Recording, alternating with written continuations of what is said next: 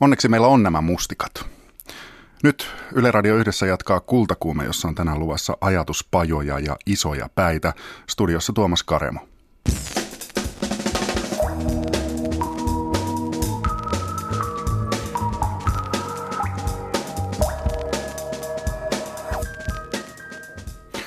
Kultakuumeen ensimmäisellä puoliskolla puhutaan ajatuspajoista, joita think tankeiksi tai ajatushautomoiksikin kutsutaan.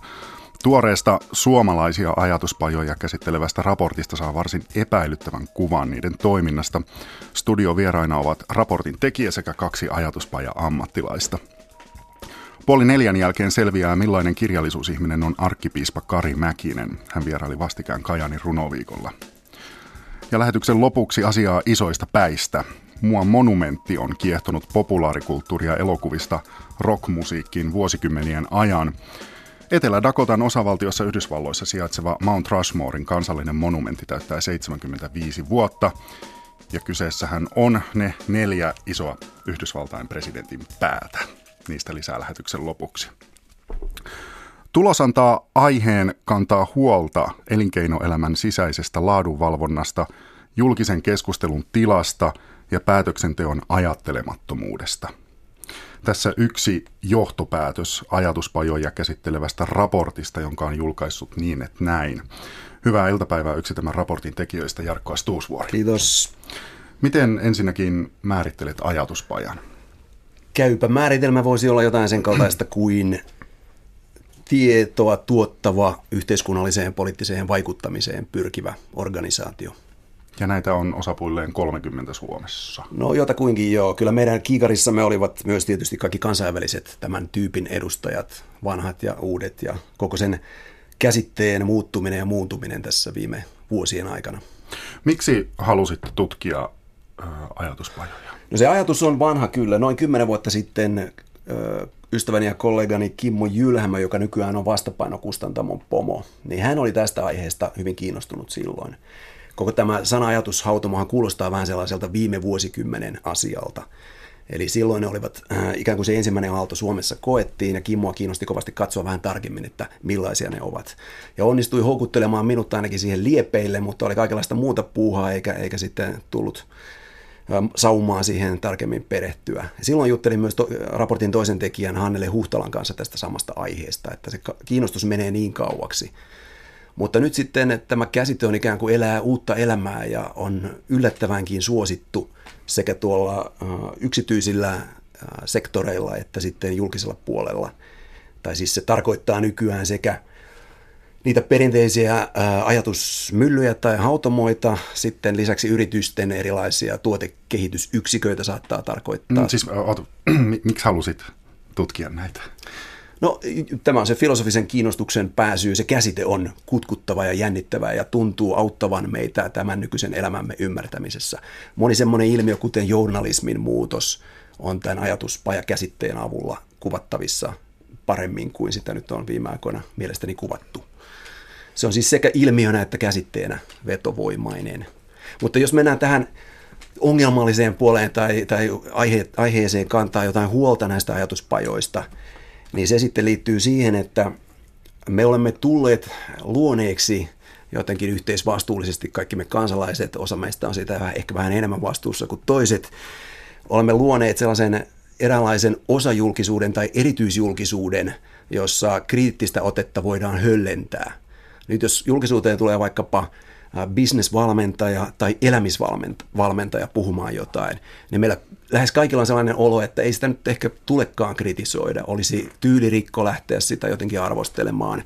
Se ei kuulu asiaan. Ihmiset ymmärtävät, että se on viihdettä, ei siihen pidä puuttua millään raskaalla kriittisellä arsenaalilla. Se osoittaa tosikkoutta ja ilon pilaa ja halua ja niin kuin vääriä motivaatioita takertua sellaisiin asioihin.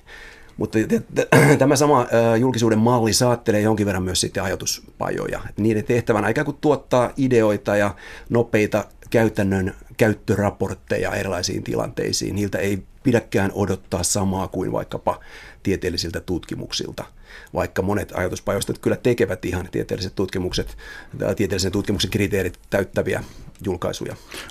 Sano vielä, että mik, miksi periaatteessa jokaisen suomalaisen kannattaisi tietää ajatuspajojen toiminnasta ja niiden vaikutusmahdollisuuksista? No jos tätä huolilinjaa jatkaa, niin siinä on kaksi pääsyytä. Toinen on se, että meidän Suomen kaikkien aikojen paras yksittäinen innovaatio suomalaisessa yhteiskunnassa on suomalainen koululaitos, jota koko maailma ihailee ja maailman valtalehtien toimittajat tulevat tänne Suomeen katsomaan, että miten se toimii ja kasvatustieteilijät käyvät täällä katsomassa, ottamassa mallia. Niin suomalaisessa koulussa todennäköisesti sen menestyksen salaisuus on siinä, että siellä on onnistuttu yhdistämään sekä teorioiden että periaatteiden tasolla, että sitten käytännön ihan arkisessa työssä kriittisyys ja luovuus. Ne ovat siellä ravitsevat toinen toisiaan ja esiintyvät luontevasti rinnakkain ilman mitään ristiriitaa.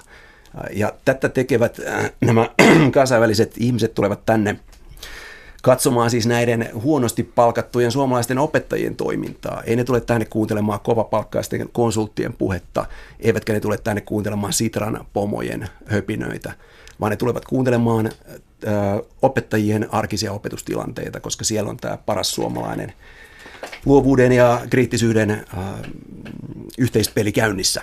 Ja tämän mittapuun tai tämän mallin valossa suuri osa julkisesta keskustelusta on vähintäänkin lievästi epäilyksen alaista tai kummallista silloin, kun se vähättelee, vieroksuu tai suorastaan vastustaa kriittisyyttä ja juhlii pelkkää luovuutta.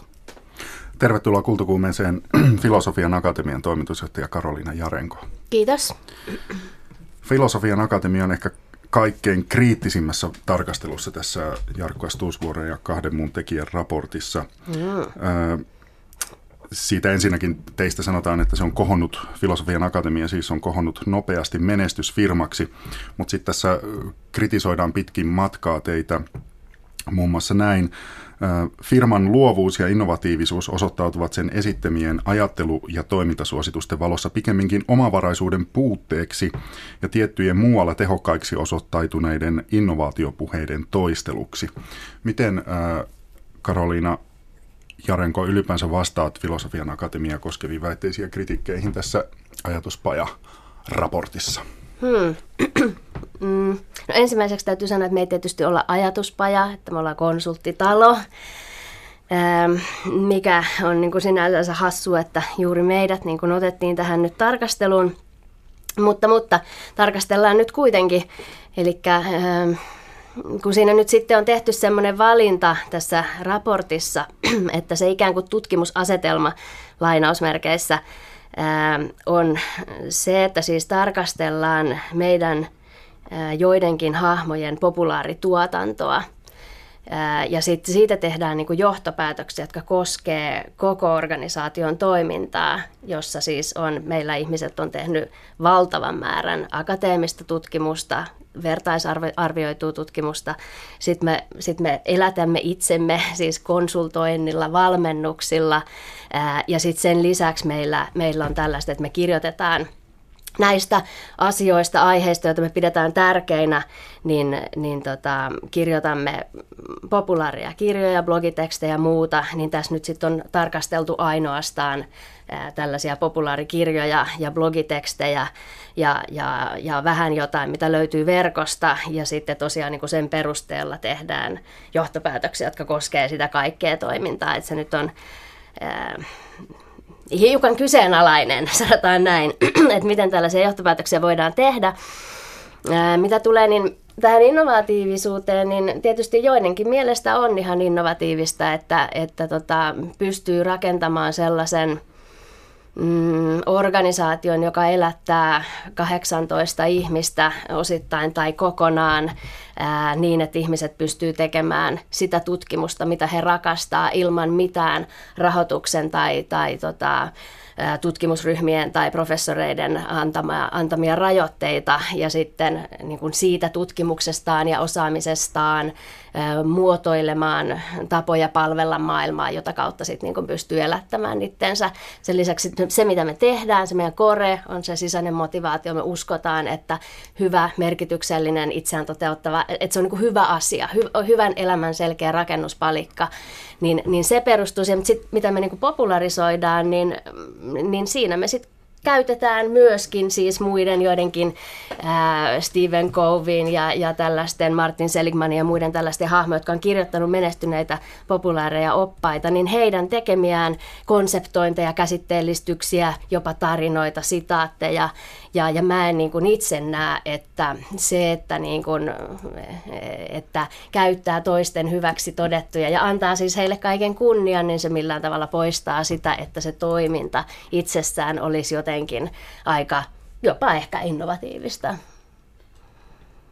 Hyvää päivää ajatuspaja E2 tai E2 johtaja Karina Jutila. Hei hei. Tämä ajatuspaja E2 se on vuonna 2006 perustettu liberaali ajatushautomo ja kärkiteemoja ovat sillä demokratia ja biotalous.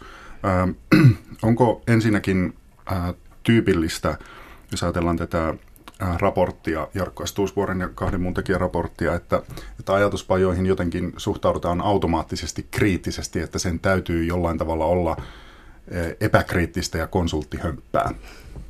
No ensinnäkin tuo raportti, niin se oli mun ihan mainiota luettavaa. Kiitos. Se on hyvin syvällinen ja monipuolinen ja, ja, ja tarpeellinen julkaisu.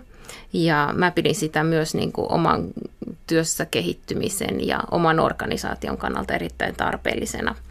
Ja, ja tota, mitä tulee sitten niin think tank-toimintaan ja ajatuspajatoimintaan Suomessa, niin mun mielestä siinä on ihan tarpeellista kriittisyyttä. Ja jokainen organisaatio itse vastaa, millä työmoraalilla ja, ja minkälaisilla kriteereillä työtä tehdään ja minkälaisia julkaisuja tuotetaan ja millä areenoilla esiinnytään ja, ja ylipäätään, että mikä se työn tekemisen moraali on.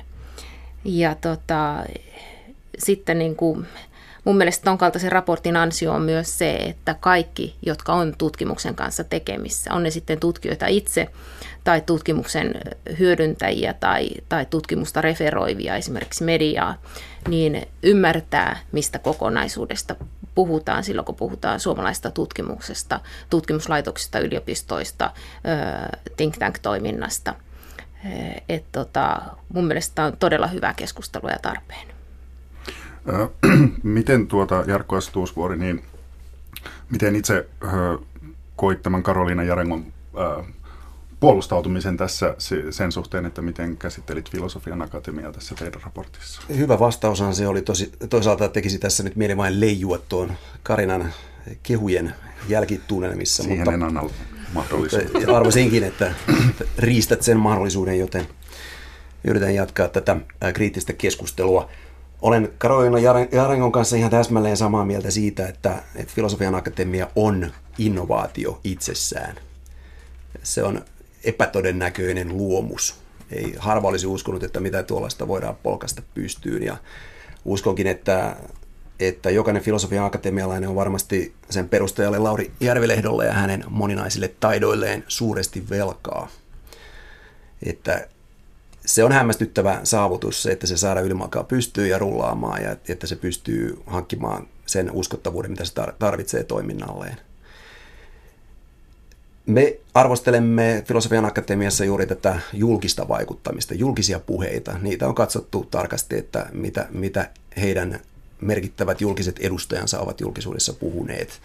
Ja sitä puntaroimme ihan tuommoisen normaalin vanhan liiton kriittisyyden mukaan, että, että kuinka katteetonta tai kuinka pitävää se heidän julkinen vaikutustyönsä on. Heillä nämä yksittäisten henkilöiden populaarit kirjat ovat, on kyllä nido, nivottu aika tiukkaan siihen kuitenkin firmankin toimintaan. Niissä mainostetaan firmaa ja, ja julkisuudessa firma ei ole koskaan tehnyt eroa ikään kuin yksittäisten toimijoiden äh, julkisen äh, yksilövaikuttamisen ja sitten firman edustamisen välillä.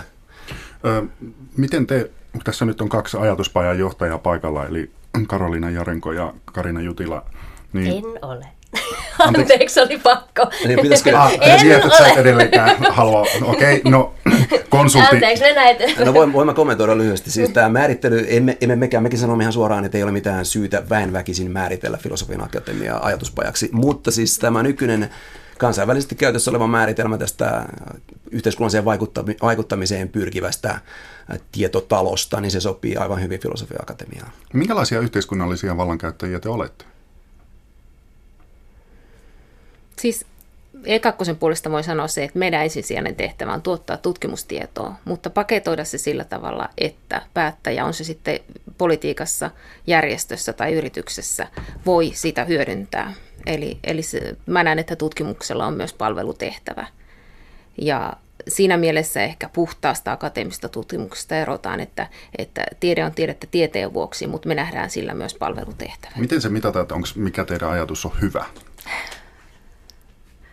Hyvä. Sanotaan, että mä olen ainakin tyytyväinen meidän työhön, jos ö, meillä on näkyvyyttä. Esimerkiksi päästään Helsingin Sanomien pääkirjoitukseen tai Ylen kanaville tai, tai me nähdään, että meidän julkaisu on ollut esillä eduskunnan kyselytunnilla. Me pystytään silloin taustottamaan päätöksentekoa ja julkista keskustelua ja se on meidän funktio. Onko teillä tulosvastuullisuutta? Mulla on tulosvastuu joka päivä omasta työstäni ja, ja myös vastuu siitä, että se tiimi, joka meillä tekee töitä, niin saa hyvät työskentelyolosuhteet ja meillä on niin kuin, motivaatio tehdä tätä tästä eteenkin. No te julkaisitte nyt ihan, ihan tuoreen tämän raportin tästä yhteiskunnallisesta ilmapiiristä. Mun havaintojen mukaan sitä ei ole juuri lainkaan kommentoitu julkisuudessa, vaikka se on tietysti ollut vasta ihan vähän aikaa, äh, vähän aikaa jaossa. Harmittaako se vai pitäisikö sille saada sitten myös vaikkapa ihan kirja-arvostelutyyppistä palautetta vai onko se juuri oikein, että tietty määrä jotakin julkisia reaktioita ja sitten ikään kuin käytännössä testattavaa käyttökelpoisuutta, sekö se on se? Mitä Siinä haluatte? on tota, tosiaan molemmat puolet, eli sen raporttiformaatin täytyy olla sellainen, että, että sitä voidaan referoida ja käyttää ja siihen voidaan viitata. Eli se ilmaisutapa ja esimerkiksi graafien ulkoasu täytyy olla käyttäjäystävällisiä. Öö, meillä on tietysti mediaseuranta niin kuin muillakin organisaatioilla ja, ja tuota, siitä nähdään sitten esimerkiksi lehdistöosumat, joita jonkun verran nyt oli, muun muassa Helsingin Sanomat ja STTn kautta maakuntalehdet ja, ja tuota, sitten myös ilmaisjakelulehtiä, mikä on myös hyvä kanava. Täytyy miettiä myös lukijamääriä ja, ja tämmöistä demokratiaulottuvuutta, eli tavoittaa myös niitä, jotka eivät siitä maksa. Sivun meneen sanoen vaikutti hyvältä raportilta ja tapa, jolla se juonnettiin julkisuuteen, oli myös asiallinen. Mutta täytyy kyllä koko ajan sanoa, että, että, että nälkä kasvaa syödessä, eli tietenkään ei voi sanoa, että on tyytyväinen, vaan haluaa, että, että keskustelu jatkuu ja, ja seuraavilla raporteilla on enemmän vaikuttavuutta. Niin Mutta Karol... kyllä me mietitään kohderyhmiä myös, eli me ei pyritä semmoiseen niin tavoittaan satoja tuhansia suomalaisia suoraan, vaan toimimaan nimenomaan niin kuin sanotaan vaikuttajaviestinnän kentällä siinä mielessä. Entä Karolina Jaranko, miten filosofia, akatemia, minkälainen yhteiskunnallinen merkitys ikään kuin sillä on? No sen varmaan arvioi muut kuin me, mutta... No tämän raportin kyllä, mukaan se tuntuu hirveän suurelta. No ja, se ja, tuntuu kyllä se raportin mukaan hirveän suurelta, kiitos vaan että, siitä. Että ihan niin kuin ihan ympäri Suomea siteerataan teitä. Ja... Tätä, kyllä siis Filosofian Akatemiahan on paitsi niin kuin kasvuyritys, niin myös niin kuin kasvuyhteisö. Ähm, siitä huolimatta, että meidän siis ihmisillä on omia, omia tutkimuskohteita, omia intohimoja, niin kyllä mun mielestä voidaan sanoa, että Filosofia Akatemialla on agenda. Me uskotaan, me, me halutaan tehdä Suomeen parempaa työelämää. Me uskotaan, no, sitä... että hyvä elämä sisältää sen, että ihminen saa tehdä itsenäisesti, autonomisesti asioita, kehittyä, kasvaa, tehdä merkityksellisiä Mikä juttuja. On, ja tämä on niin kuin se, mitä me ajetaan joka paikassa. Et ei ole sillä, kun kysyt, että minkälaisia, tai miten me vaikutetaan, tai minkälaisia vaikuttajia me ollaan, en mä tiedä, mä oon vaan itteni. Tämä on mun elämäntyö. niin kuin mihin vaan mä menen, niin mä puhun näiden asioiden puolesta. No mikä on mennyt pieleen, että teitä tarvitaan? Eihän ne pitäisi olla mm. nyt mitenkään ihan mahdottoman hankalasti ratkaistavia niin. olevia. Elämä on sotkusta puuhaa. Tota, mun mielestä olisi kiinnostavaa kuulla tässä näiltä keskustelukavereilta, että kun meillä on siis, Karina sanoi, että meillä on noin 30 ajatuspajaa, vai oliko se Jarkko tai Raskassa, niin 30 ajatuspajaa Suomessa. Ja, ja nyt on käsittääkseni niin, että suurin piirtein jokaisella puolueella on semmoinen ajatuspaja, jota ainakin tukee, ja sitten on muita ajatuspajoja tai tietoa tuottavia ää, organisaatioita, niin niin, niin no näiden, jotka selkeästi niin puolueiden rahoituksen alaisia, niin ää, näiden organisaatioiden agenda on varmaan ihan eksplisiittinen tai julkilausuttu, tai voidaan ainakin hyvällä syyllä olettaa, että on tietyn tyyppisiä päämääriä tai tietyn tyyppinen käsitys hyvästä elämästä tai hyvästä yhteiskunnasta. Itse puhuit Karina tuossa aikaisemmin, ennen kuin tämä lähetys alkoi, niin eheästä, yhteiskunnan eheydestä. Että se niin kuin ehkä voidaan ajatella sellaiseksi arvoksi, jota kohti olisi hyvä pyrkiä. Niin, niin, niin mikä teidän mielestä nyt sitten, niin kuin, että kun on niin kuin epäilyttävää, että poliittiseen päätöksentekoon pääsee nyt vaikuttamaan tämmöisiä uusia toimijoita, tämmöisiä uusia, mutta kuitenkin toimijoita ikään kuin perinteisten virallisten instituutioiden ulkopuolella, niin miten me saataisiin taklattua niitä haasteita, joita tähän liittyy? Nyt juuri se, missä raportissakin ainakin itse, kun lukutapani on tietysti vähän vinoutunut ja, ja, ja ehkä jopa tuohtunut, niin tota, mä luin sieltä, että syytetäänkö siis filosofian akatemiaa jostain piiloagendasta. Että jos tämmöinen ajatus herää, niin miten, miten, miten me voitaisiin toimia erilaiset organisaatiot, jotta tällaisia ajatuksia, mikä pitäisi niinku kriteerit täyttyä näillä organisaatioilla? Ei varmaan piiloagendasta syytetä, eikä muuten syytetä, sekin pitää varmaan korjata, että ei myöskään tästä, etteikö yksittäisillä filosofian akatemialaisilla olisi akateemisesti hienoja näyttöjä. Et me emme puutu siihen teidän ei-julkiseen asiakastyöhön, meillä ei ole mitään tietoa, että siinä olisi mitään moitittavaa, emmekä puutu teikäläisten akateemisiin saavutuksiin, joista tiedämmekin osittain, että ne ovat hyvinkin huomattavia. Puutumme tähän populaariin viestintään suurelle yleisölle ja sitten joskus kohdennetulle ryhmälle, kuten päättäjille suunnattuihin kirjallisiin tai suullisiin lausumiin. Ja niiden se pääongelma meidän näkökulmastamme on tämä lähdekritiikin tietyt ongelmat noin äh, rajatummin sanoen, mutta yleisemmin tämä kriittisyyden äh, jääminen sivurooliin. Ja se osittain selittyy sillä, että ajatuspajoihin tai niiden kaltaisiin uuden tyyppisiin toimijoihin yleisesti suhtaudutaan juuri näin ikään kuin vähän höllemmin kriittisin äh, ottein. Ja näyttää siltä, että sillä on huonoja seurauksia. Mä sanoin yhden, yhtenä esimerkkinä tämän koululaitoksen, että, että jos ysiluokkalainen miettii, se on päässyt nyt pois koulusta ja viettää ansaittua kesälomaa ja, tai ylioppilasta tai ammatillisesta oppilaitoksesta valmistunut ihminen. Miten hän tuumaa, kun hän seuraa julkista keskustelua, jos sieltä puuttuu kriittisyys, jota hän on opetellut päivästä päivään kaikki ne pitkät vuodet siellä koulussa.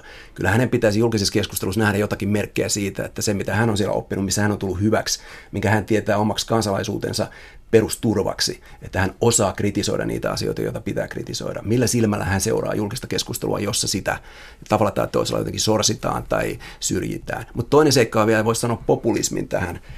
Kun me kaikki kannetaan syvästi huolta populismin peikosta, niin siihen pätee osittain tämä sama juttu. Raportissa kirjoitetaan populismista erittäin vähän, mutta sikäli se yhteys on siinä, että myös populismi pääsee vallalle, jos kriittiset käytännöt ohentuvat ja kriittiset hyveet joutuvat huonolle tolalle. Kriittisyyden yleinen vaaliminen ja harjoittaminen ja sen luova käyttö kaikissa yhteyksissä niin on myös populismiin paras vastaus tai sen ilmiöihin. Miten tähän äh, kritiikin puutteeseen ajatuspajatoiminnassa vastaa ajatuspaja E2 johtaja Karina Jutila? No vastaan sillä tavalla, että kriittisyys on joka päivästä. Eli, eli kun tietää... Mutta jos on 600 semmoinen raportti, jonka melkein pääviesti on se, että te, te jotenkin niin kuin levitätte epäkriittistä ajattelua toiminnallanne Suomeen.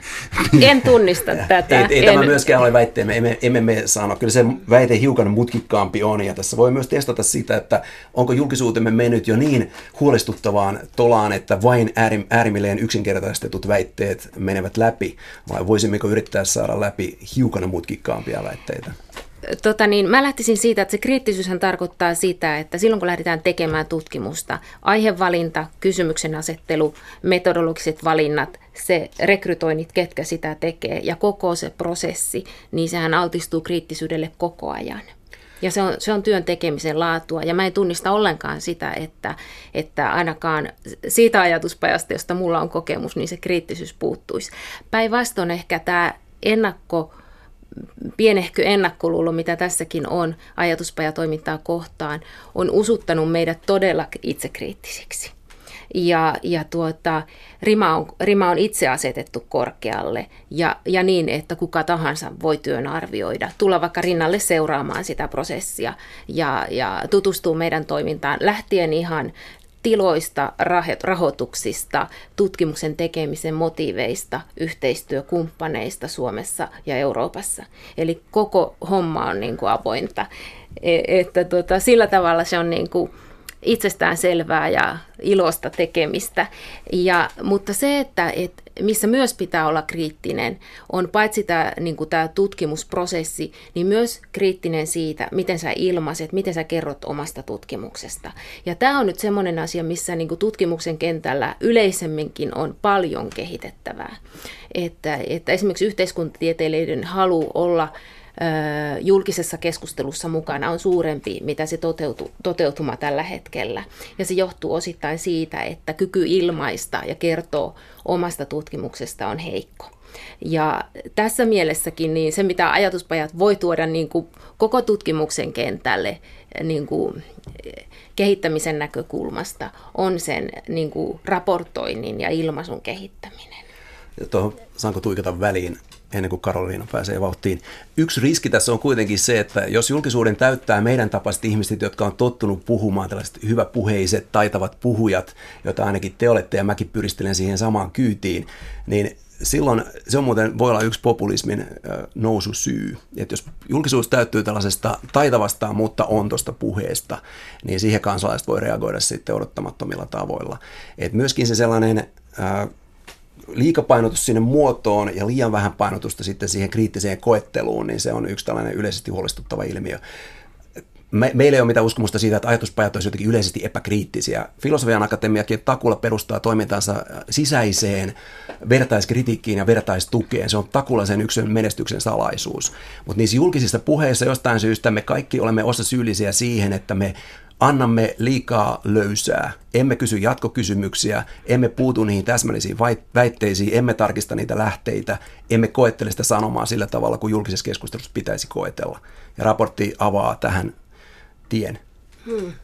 Ja tähän liittyy myös tietenkin tämä niin kuin, ö, tutkimusviestinnän vieminen sosiaaliseen mediaan, eli tämä tiivistämisen ongelmallisuus ja loputon tiivistäminen. Että kyllä mä tunnistan tuon, tuon hyvinkin ja tavallaan että sun täytyy otsikkoon pystyä, pystyä kiteyttämään hyvin niin kuin melkeinpä väkivaltaisella tavalla se, mitä sä oot sanomassa. Mutta et sä voit, niin kuin, mä, mä oon joutunut ainakin toteamaan, että tälle asialle joutuu jossain määrin kyllä alistumaan. Karolina Jarenko Filosofia Akatemiasta vielä.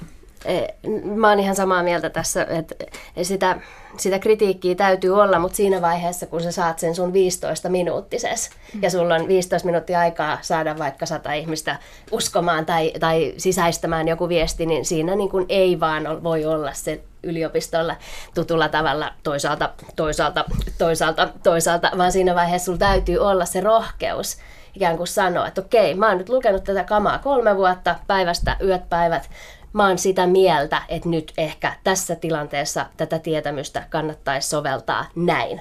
Karina Jutila. Joo, mä kyllä komppaan tuota ja, ja jos puhutaan politiikan tai, tai yrityselämän johtajista, jotka haluaa tutkijalta viestin, niin sun kannattaa varautua kyllä siihen, että se on hissipuheen mitta tai se kahvikupin verran, mitä siinä on niin kuin aikaa. Ja jos sä sitten sanot, että mä en muuten suostu tämän kaltaiseen tiedon vaihtamiseen, niin se on sun valintas. Mutta ajatuspajassa niin ei voi tehdä. Epärealistisia vaatimuksia emme kuitenkaan tuossa esitä, eikä se ole mikään mielipidekirja muutenkaan, vaan siellä ihan katsotaan sitä, että voisiko olla mahdollisuuksia tuoda esimerkiksi tätä kriittisyyttä esiin sellaisissa tilanteissa, missä moni toimija jättää sen tuomatta esiin. Ja tuomme esiin useita esimerkkejä esimerkiksi maailmalta, jossa innovaatioista on puhuttu myös kriittisestä ajattelusta muistuttaen. Ja se olisi oikein mukava Suomessakin kuulla siitä. Sitran johdolla sitä ainakaan ei tule tapahtumaan koskaan, ainakaan näillä näkymin.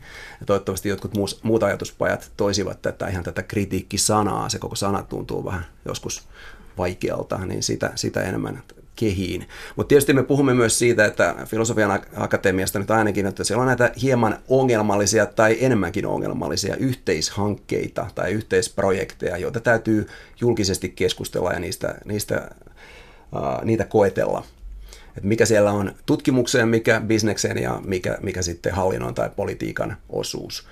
Ja, ja todellakin meidän väitteemme on se, että meidän tähän asti harjoittamamme tapa käsitellä julkisesti ajatushautomoita ja monia muitakin elämän ilmiöitä, kuten vaikkapa elämän taito tai tapa journalismia ja oma-apua, niin ne nauttii tällaista erityistä lievennettyä tai höllennettyä kriittisyyttä ja se on huono asia ja sillä on vakavia seurauksia. Minkälaisia? No kuten juuri sanoin, tämä koululaitokseen joutuminen omituisen instituution rooliin, kun sen pitäisi olla pikemminkin näyttämässä suuntaa sille, että mitä ovat todelliset ja oikeat innovaatiot, joita maailmallakin ihaillaan. Kyllä niissä kriittinen elementti on mukana vahvasti verrattuna sitten moniin tällaisiin konsulttiyhteyksiin tai ajatuspajatyyppisiin yhteyksiin. Karolina Jarenko Filosofi Akatemista. Saataisiko me tästä jonkunlaista semmoista, anteeksi mä oon näin ratkaisukeskeinen Jarkko. Eikö meillä alkaa olla Mä tiedän, minuutit, niin... mutta päästäisikö me tässä keskustelussa siitä johonkin, että me ollaan siis puhuttu siitä, että, että miten me saataisiin taklattua niitä haasteita, jotka mahdollisesti demokratialle tai muille asettavat, asettavat tota se, että tulee uusia toimijoita tähän vaikuttaa päätöksentekoon, niin, niin toivottaisiin tällaisilta organisaatioilta sitä, että he niitä niitä niin kuin, agendojensa taustalla olevia asioita toisivat kriittisesti esiin ja sitten ehkä olisivat avoimia omasta arvopohjastaan.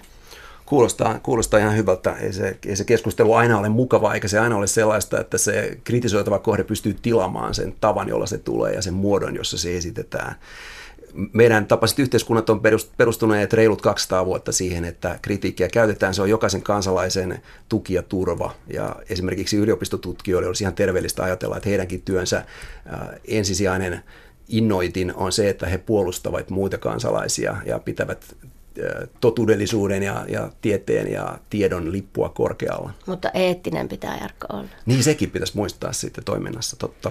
Te olette kaikki ajatuspajoissa jollain tavalla nyt tekemisissä. Täällä on yksi ajatuspajan johtajaksi tunnustautuva yksi, joka on, ää, ei, ei halua laskea filosofia nyt varsinaiseksi ajatuspajaksi, mutta valmennus- ja konsultointifirmaksi ja sitten ajatuspajoja tutkinut, ehkä kritisoinutkin.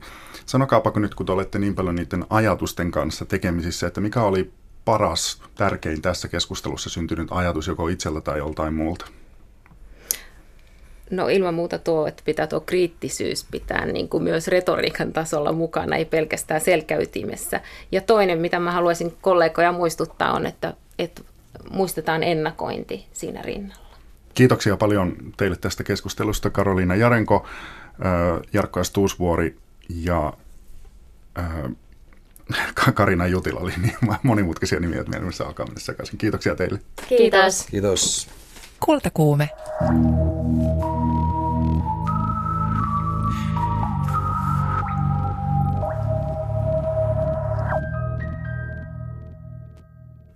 Viime viikolla vietettiin Kajanin runoviikkoa. Siellä jaettiin muun muassa Ylen tanssiva karhu palkintoja. Paikan päällä vieraili myös arkkipiispa Kari Mäkinen. Hän piti puheen Kajaanin runoviikon perinteisessä kirkkoillassa ja puheessaan Mäkinen käsitteli runouden ja kirkon yhtäläisyyksiä. Kummassakin on kyse hitaudesta ja tuottamattomasta toiminnasta. Aiemmin arkkipiispa Mäkinen on kirjoittanut väitöskirjansa kirjallisuusryhmä Tulenkantajien suhteista kirkkoon ja hän on toiminut kirjallisuuskriitikkonakin. Jani Tanskanen tapasi, tapasi Mäkisen ja selvitti, että jo Mäkisen gradu itse asiassa pureutui Tulenkantajiin kirjallisuus kiinnosti jo siinä vaiheessa. Mä olin vähän opiskellutkin kirjallisuutta ja se teema oli kiinnostava ja mä pidin siitä työn tekemisestä ja se sitten vei eteenpäin ilman, että siinä olisi oikeastaan alun perin ollut edes ajatuksena, että tästä tulee väitöskirja, mutta niin siitä sitten lopulta tuli. Arkkipiispa Kari Mäkinen, millainen sija runoudella oli väitöskirjassanne? Tulenkantajathan aloitti runoilijoina ja oikeastaan se koko porukka tämmöinen kulttuurieliitin sukupolvi, niin se ensin ryhmitty tiettyjen runoantologioiden ympärille. Ja runous oli heille yksi tämmöinen keskeinen ilmaisun tapa ja väylä. Ja joillakin heistä kyllä siihen liittyy myöskin niin semmoinen ajatus, että runous on erityisaluetta. Jos ei nyt pyhää, niin kuitenkin semmoista, jota kautta ilmastaa jotain aidommin ja enemmän ja syvemmältä kuin mitään muuta kautta. Se oli vähän tämmöistä romanttista, uusromanttista taide- ja runoushybristä, joka siinä heidän joukossaan silloin, silloin eli. Runoja he kirjoitti myöskin esimerkiksi Valtari 20-luvulla, vaikka myöhemmin siirtyi lähes kokonaan proosaan, mutta että, ja silloin se tietysti tarkoitti sitä, että kun mä yritin hahmottaa heidän asennemaailmaansa, heidän arvomaailmaansa suhteessa sen ajan kirkolliseen dominoivaan arvomaailmaan, niin, niin silloin yksi väylä yrittää hahmottaa sitä oli lukea heidän kaunokirjallisia teoksia ja, ja silloin myöskin heidän runojaan. Arkkipiispa Kari Mäkinen sanoitte äsken, että myös Mika Valtari kirjoitti runoja, ja hän todellakin niitä kirjoitti, ja kirjoitti myös sellaisen julkaisematta jääneen kokoelman kuin Lauluja saatanalle. Arkkipiispa Kari Mäkinen, minkälainen teos se on tai olisi, jos se olisi julkaistu? Hänellähän oli voimakas, niin kuin hän itse myöhemmin sanoi, teologinen sukurasite. Hänen isänsä ja setänsä oli pappeja ja hän opiskeli teologiaa ja samanaikaisesti hän oli näiden nuorten kirjailijoiden ja runoilijoiden taidepiirien parissa. Se veti häntä puoleensa ja, ja hänellä oli, oli siis tämmöisiä sisäisiä ristiriitoja, joista kertoo se, että runsaan kahden vuoden sisällä niin hän kirjoitti ensimmäisen proosateoksensa, joka oli tämmöinen Jumalaa paossa tuhlaajapoika tarina, merimieslähetysseuran kustantama ja sitten ensimmäisen runokokoelman Sinun ristisi juureen ja sitten Kristian Korppi nimellä kuolleen silmät kauhukertomuksia ja sitten runoja, joita hän kutsui sitten kokoelmana lauluja saatanalle, joista joitakin sitten myöhemmin valtatiet kokoelmassa muistaakseni ilmestyi. Mutta muisti voi pettää näissä asioissa, koska siitä on melkein 30 vuotta, kun mä niitä, niitä pengoin. Väitöskirjassanne ainakin kirjoitatte, että runot tihkuivat kauhukuvia, paheita ja erotiikkaa. Arkipiispa Kari Mäkinen, olette kirjoittanut myös kirjallisuuskritiikkejä, arvioita. Missä näitä arkipiispan arvioita on julkaistu? Kyllä, mä oon kirjoittanut niitä paljon ennen tätä virkaa ja, ja näitä tehtäviä. Useammassakin lehdessä se oli vähän tämmöistä harrastusta. Satakunnan kansassa, kotimaassa, joskus muistaakseni Helsingin Sanomissa, Vartijassa, jossain aikakauslehdissä. Siis se on ollut joskus 80-90-luvuilla yksi tapa, jolla joka myöskin piti itse kiinni siinä, mitä kirjallisuudessa tapahtuu. Te kun olette arkkipiispa, niin teiltä sopii kysyä, että millainen suhde kirkolla on runouteen? En mä tiedä, onko kirkolla mitään erityistä suhdetta runouteen. Kyllä niin kuin runous on ollut ja on yksi osa myöskin kirkollista perinnettä tietysti niin kuin klassisin tai helpoin esimerkki on viitata virsirunouteen. Mutta kyllä myöskin mä ajattelen niin, että se tapa käyttää kieltä, joka on uskonnolle tai uskolle, kristilliselle uskolle ominaista, niin, niin siinä on jotain samankaltaista kuin, kuin runoudessa. Voisin jopa puhua uskon äidinkielestä, joka käyttää siis metaforia, kuvia, symboleja, kertomuksia – ja, ja niin sen kaltaista kielen käyttöä, joka ei tyhjene yhdellä kuulemisella tai yhdellä lukemisella, vaan joka, joka aina jättää paljon enemmän taakseen. Ja kyllä esimerkiksi raamatullinen kerronta ja raamatun tekstit on, on juuri tämän kaltaisia. Ja jos ei raamatusta tunnista ja jos ei sitä pysty lukemaan myöskin runoutta, niin, niin silloin jää jotain ihan olennaista siitä näkemättä. Entä jos runous vallan asettuu tematiikallaan kirkko-oppeja ja arvoja vastaan? Miten kirkko suhtautuu silloin runouteen? Onko se kauhistus? Joskus oli niin, siis muun muassa silloin kun 20-luvulla, joita mä tutkin nuorempana, niin silloin oli kirkonmiehiä, jotka jako kyllä kirjallisuutta rakentavaa ja turmiolliseen. Ja erityisesti runous oli joidenkin mielestä ongelmallista sen takia, että, että jos se sattuu myrkyttämään, se myrkyttää syvemmältä. Mutta mä ajattelen, että tällä hetkellä tai, tai niin kuin semmoisessa kirkon vahvassa traditiossa ja siinä millä tavalla tällä hetkellä kirjallisuutta lähestytään, niin ei ole tämmöistä niin kuin, moraalista arvioa, vaan pikemminkin on niin, että kirjallisuus on keskustelukumppani ja, ja mä ajattelen, että tarvitaan semmoista, semmoista kirjallisuutta, joka myöskin haastaa ja kyseenalaistaa ja ravistelee ja kyllä kaikki hyvä kirjallisuus, niin se ei päästä kauhean helpolla. Ja minusta kirkko ei tulekaan päästä kauhean helpolla. Näin kirjallisuudesta kaikesta päätellen innostunut arkkipiispa Kari Mäkinen, joka vieraili viime viikon torstaina Kajaanin runoviikolla ja häntä haastatteli Jani Tanskanen. Ja kultakuumeen lopuksi puhumme monumentista, josta varmaan aika usein muistetaan sanoa se, että ai niin se on se, jossa on ne valtavat päät. Etelä-Dakotan osavaltiossa Yhdysvalloissa sijaitseva Mount Rushmorein kansallinen monumentti täyttää 75 vuotta. Vuoren seinämään hakatussa massiivisessa monumentissa on kuvattuna neljän Yhdysvaltain presidentin päät. Tämän monumentin viimeistely jäi aikoinaan kesken, kun Yhdysvallat liittyi toiseen maailmansotaan ja sitten loppuivat dollarit. Monumentti on kiehtonut populaarikulttuuria elokuvista rockmusiikkiin monien vuosikymmenten ajan. Mutta seudun alkuperäisväestö ei ole liiemmin innostunut pyhien paikkojensa hyödyntämisestä valkoisen rodun voitonmerkkinä. Kansallisista monumenteista ja ikonisista paikoista on moneksi. Yksi rakentaa Olavin linnan kopiosta pizzauunin, joku toinen keksii väsätä avaimenperiä Eiffeltornista. Kun lapsiperheet saavat ihalla Mikkelin Visulahden dinosauruspuistossa tuulen puuskan nurin puhaltamia muovisia hirmuliskoja, yksi monumentti on ja pysyy keskeneräisenäkin. On sekin toki kelvannut moneksi. Yhdysvalloissa Etelä-Dakotan osavaltiossa sijaitseva Mount Rushmore National Memorial Monumentti täyttää 75 vuotta.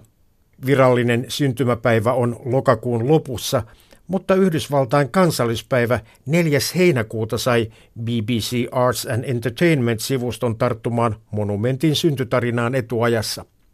Monumenttiin on veistettynä neljä Yhdysvaltain presidenttiä, George Washington, Thomas Jefferson, Theodore Roosevelt ja Abraham Lincoln. Yli 18 metriä korkeat rintakuvat tuijottavat vuoren seinämästä synkästi etäisyyteen 1745 metriä merenpinnan yläpuolella.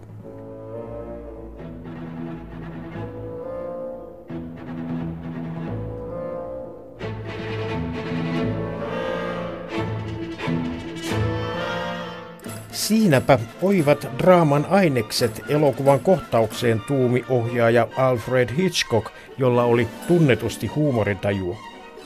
Hitchcock nimittäin esitti monumentista vastaavalle säätiölle, että elokuvan toinen pääosan esittäjä Cary Grant piiloutuisi Abraham Lincolnin sieraimeen, jossa hän saisi aivastuskohtauksen.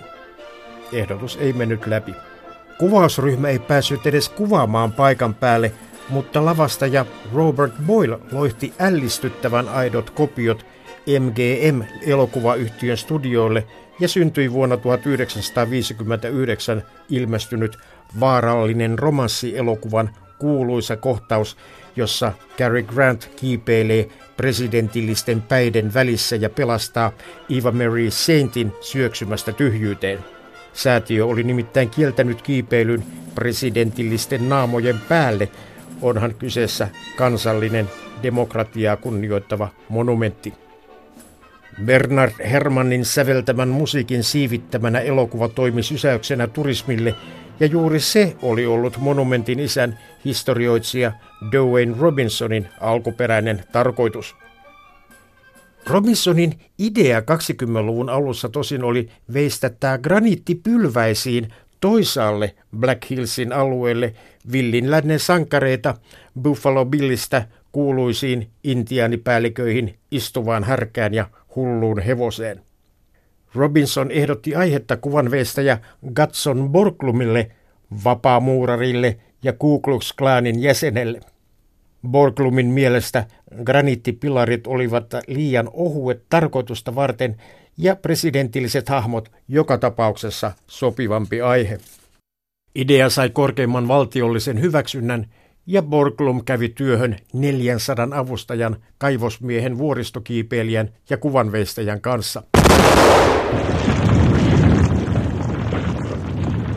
Ensin räjäytettiin 410 000 tonnia kiveä vuoren seinämästä taivaisiin ja käytiin veistämään granittia taltoin ja vasaroin huterilla telineillä keikkuen. Washingtonin kasvot valmistuivat vuonna 1934, Jeffersonin kaksi vuotta myöhemmin. Abraham Lincolnin leukaparta oli haasteellinen ja lopulta vuonna 1939 valmistui Teddy Roosevelt graniittisine silmalaseineen. Yhdysvaltain kongressi torjui ehdotuksen, että presidenteille olisi tehnyt seuraa Susan B. Anthony, yhteiskunnallinen uudistaja ja naisten oikeuksien ajaja. Useissa länkkäreissä esiintynyt lakota-intiaanipäällikkö Luther Seisova Karhu ehdotti intiaanipäällikkö hullun hevosen pään lisäämistä monumenttiin. Olihan kyseessä sentään Amerikan alkuperäiskansan asuinsijat ja edustaja. Borglum ei ehdotuksesta piitanut, mutta seisova karhu ei lannistunut, sillä kyllä punanahoillakin on sankarinsa, hän tuumasi, ja lopulta hullun hevosen muistomerkkiä alettiin vestää parinkymmenen kilometrin päähän Mount Rushmoreista. Työ on tosin edelleen kesken. Wikipedia kertoo, että valmistuessaan tämä jättiläismäinen muotokuva tulee olemaan maailmanhistorian suurin veistos, kaiken kaikkiaan 195 metriä pitkä ja 172 metriä korkea. Vertailun vuoksi stadionin torni Helsingissä kurkottaa 72 metrin korkeuteen. Mount Rushmorein seinämästä pilkistävillä Yhdysvaltain presidenttien muotokuvilla on korkeutta 18 metriä, kun taas yksistään tämän jättiläisveistoksen kasvoille on mittaa 30 metriä. Siinäpä lukuja kerrakseen. Intiaanipäällikkö hullun hevosen jälkeläinen Elaine Kiver ei ole tästä monumentista alkuunkaan innoissaan. Voice of America radioaseman haastattelussa hän totesi, että kukaan ei kysynyt heidän lupaansa monumentin veistämiseen intiaanien perinteisille hautapaikoille. Kiver toteaa, että kyseessä on intiaanikulttuurin halventaminen. BBCn toimittajan Jonathan Glansin mielestä Elaine Kiver on oikeassa. Mount Rushmore on nykyään teemapuisto, joka vetää matkailijoita mahtavaan vierailukeskukseen, jossa he nauttivat puhveliburgereita ja Thomas Jeffersonin henkilökohtaisen reseptin mukaan valmistettua vaniljajäätelöä, jota kauhotaan tötteröihin monumentaalisia mittoja. Palataan presidentteihin. Kuvanveistäjä Gatson Borglumin alkuperäinen ajatus oli ollut veistää presidentit vyötärön korkeuteen, mutta vuonna 1941 Yhdysvallat liittyi toiseen maailmansotaan ja sen jälkeen Mount Rushmorea on muokattu enää populaarikulttuurissa.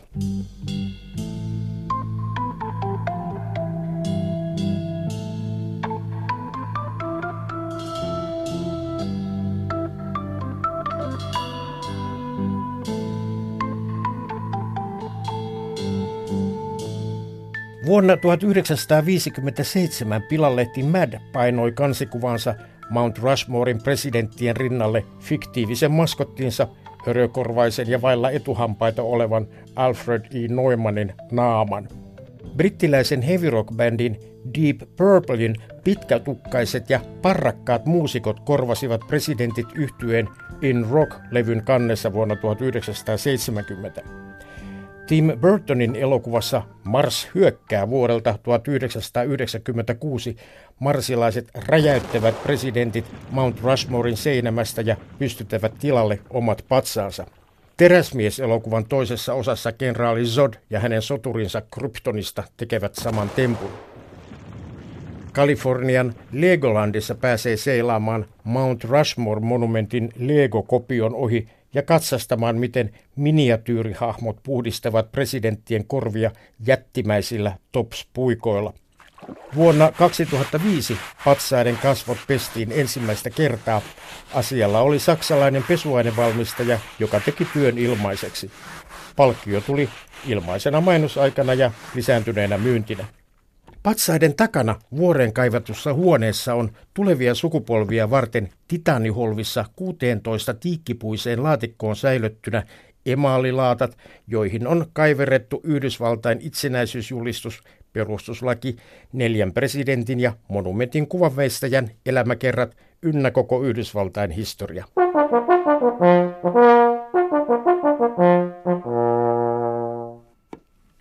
Toimittajana äskeisessä oli Kai Ristola. Mount Rushmoren virallinen 75-vuotis syntymäpäivä on lokakuun lopussa. Ja tätä ennen kultakuumeessa kuultiin, että minkälainen kirjallisuuden harrastaja ja tietäjä on arkkipiispa Kari Mäkinen ja lähetyksen alkupuolella keskusteltiin pitkään ja hartaasti ajatuspajoista liittyen ajatuspajoista innovaatiokumppanuksiin nimisestä raportista. Täällä oli paikalla sen raportin yksi tekijöistä Jarkko S. Tuusvuori ja tämä Raportti löytyy internetistä tällä nimellä ajatuspajoista innovaatiokumppanuksiin, jos haluaa lukea, että mitä siellä 600-sivuisessa laajassa, ehkä ensimmäisessä suomalaisia ajatuspajoja käsittelevässä raportissa oli. Mitä te tuumitte performansseista? Performanssitaiteilija Krista Petäjäjärven mukaan performanssi on häiriötekijä, joka pyrkii olemaan kontrastissa arkitilaan. Huomisessa kultakuumeessa lisää performansseista. Kuulemiin.